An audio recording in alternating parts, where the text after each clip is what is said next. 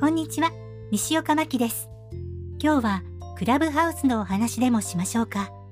皆さんはクラブハウス利用されていますか？久しぶりに覗いてみたら、ルームの数が以前よりもぐっと減ったような気がします。もうみんな飽きちゃったのかな？ビジネスに利用していた人たちは、すでにつながりを見つけて違う場所で展開しているのかもしれませんね。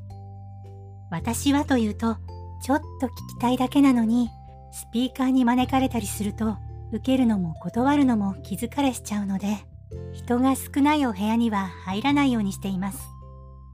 もともと時間の長い配信を聞くのが苦手で、でも、クラブハウスは長時間されているものが多いんですよね。今は聞いていたいなぁと思うルームも少ないです。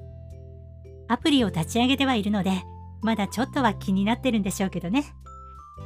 でも、興味が湧くものがなくて、そのまま閉じることが最近は続いています。今後どうなっていくんでしょうね。また何か新しい展開があって、盛り上がったりするのかな。静かに行方を見守りたいと思います。それでは今日はここまでです。また次回も聞いてくださいね。